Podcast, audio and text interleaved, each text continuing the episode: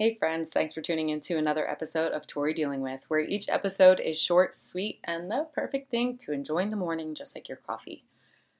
As many of you may have noticed, a lot of the content that I post on social media these days highlight my workouts. I don't know exactly how to explain this, but something clicked inside of me about four months ago and it just made me lock in. It was like someone pulled a trigger from a grenade and all of this energy just exploded inside of my body. I grew this insatiable desire to become stronger. Yes, I've always been motivated when it came to exercise, but I think a lot of that actually stemmed from fear. I was afraid that if I didn't work out, I would gain weight and size. And the world that we live in idolizes being skinny. So I was blindly following in the footsteps of what I thought would make me more accepted by society. But it's actually a really unhealthy attitude to have. After my elimination from the challenge this past season, and the feelings that came from my breakup, I was just so tired of losing. I was tired of feeling weak. I was tired of being tired. So I just had to really dig deep, so deep into my soul, and I really had to think about what I needed to do to get myself back, how to get my power back. I thought back to when I was a kid. I'm so lucky that my parents put me in sports as early as they did because as a young girl, I experienced strength while playing soccer. I loved being on that field. I loved tracking fast players down for the ball and using my strength to get it back. I used the field as a place to release my feelings about life. When I played a soccer game, I didn't think about anything else but the game. Eventually, after years of playing, I got accepted into a college and I played on the women's soccer team. But that was a really interesting experience for me, and this was the first time that soccer really stopped being an escape for me. I'm about to tell you a story that could potentially be triggering, so, if you're a victim of sexual harassment or any other sex based crime, I just want you to be aware before listening to the rest of this episode. My freshman year was fun, and I really enjoyed playing with all the girls on my team, but my sophomore year became much more complicated. The summer of 2012 ended, and I was about to start my fall semester. I was going by myself to pick up my soccer jersey from the athletic complex. The athletic director took me into one of the storage rooms to give me my jersey. He handed it over to me and he said, Make sure it fits. And I said, Okay, thinking nothing of it. He was there standing in front of the door and blocking it. And then he said, No, try it on right here, right now. And I just remember not really getting it. I knew something felt wrong, but as an authority figure, I felt like I had to listen to him. So I uncomfortably walked behind a shelf and changed, and he just stood there staring at me. I put the jersey on quickly, said it fit, and got my clothes back on, and I walked out of that room in shock. I was just trying to comprehend what really happened. The rest of the season, I really wasn't myself. Anytime we had a home game, our uniforms were white, and he would always comment on the color of my underwear that he could see through the shorts. Anytime I was around him, he watched me, and I just knew what he was thinking, so I just felt violated. I understand why women wait a long time to speak up before they call someone out for sexual harassment because I questioned myself for a long time about it. I was afraid to make a scene. I wondered if what he was saying was really bad or did I just think it was. Back then, all I knew was, well, he didn't touch me, so is what I'm feeling valid? It all came to a head during the last few games of the season. I was the last one in the locker room one night and I had just gotten out of the shower and I heard the door open and shut. I turned around and he was there. I froze. From across the locker room, I stood there in my towel about 10 feet away from him, and once again, he was blocking the door. He said, I put some pink glitter in your locker to match your underwear. In disbelief, I opened the top part of my locker, and sure enough, there was a little pink vial of glitter. My mind was going a hundred miles an hour, and all I could think was, You can't be in here. You're going to get in trouble. There are cameras. I said it to him. He then proceeded to remind me that he's the AD and he knows that there are no cameras in the locker rooms. I quickly reminded him that there were cameras right outside, though, and that there would be footage of him walking in. In his eyes, you could see that he was processing what I said, and thankfully, it was enough to scare him and he walked out. I sat in the locker room and cried. I put on my clothes as fast as I could and I got the fuck out of there. I called my roommate up on my walk back to my car and I told her what happened, and she was so supportive and she just told me I had to say something. At this point, I felt strong enough to speak up, so I went to one of my coaches And I told him the whole story from the very beginning, from the time that I changed in front of him to the underwear comments to the glitter in the locker room, everything. And he sat there and listened to me get it all off my chest. And when I was finally done, he responded with, Listen, this guy has a wife and kid at home. If you talk about this to anyone, you're going to mess up his family life.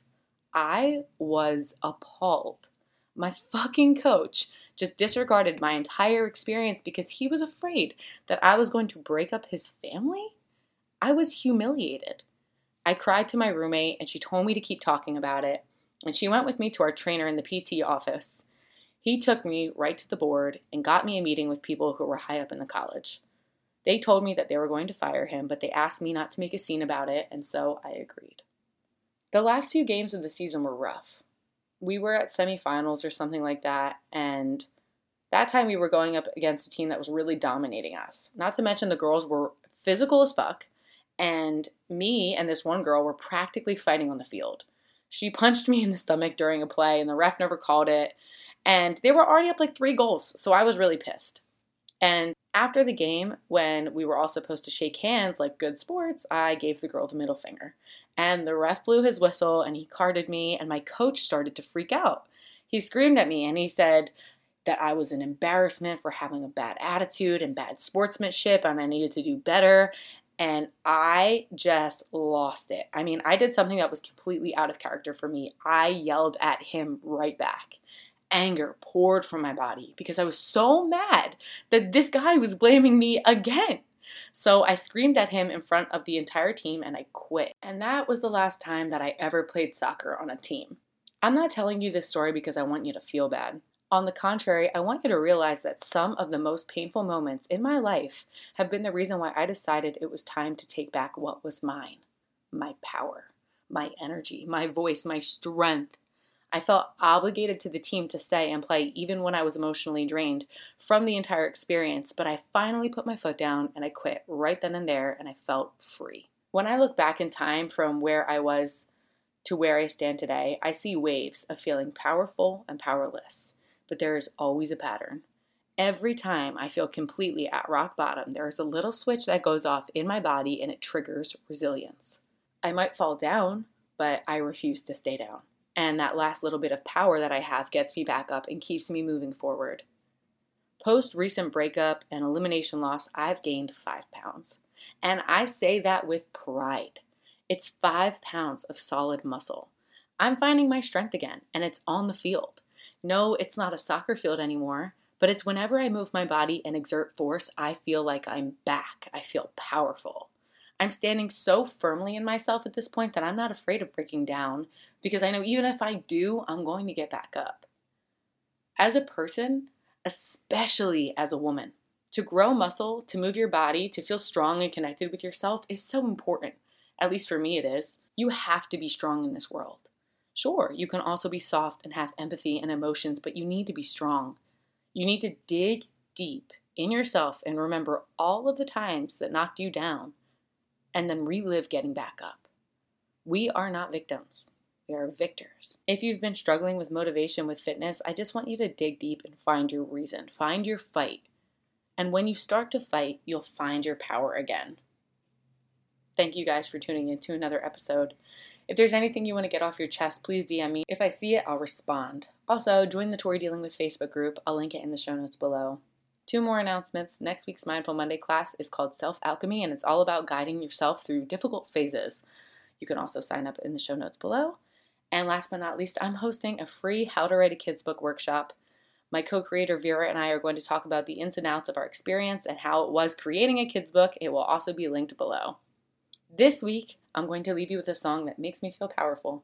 This is Thunder by Imagine Dragons. Enjoy. Just a young gun with a quick fuse. I was uptight, wanna let loose.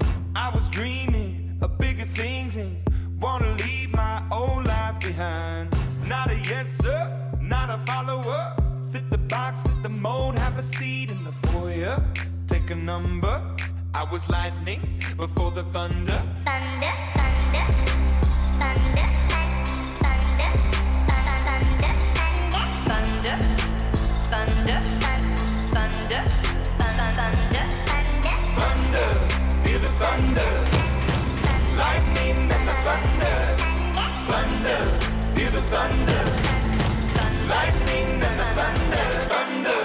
thunder. Thunder. Kids were laughing in my classes while I was scheming for the masses. Who do you think you are?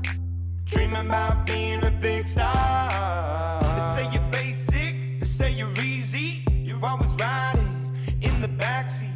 Now I'm smiling from the stage while you were clapping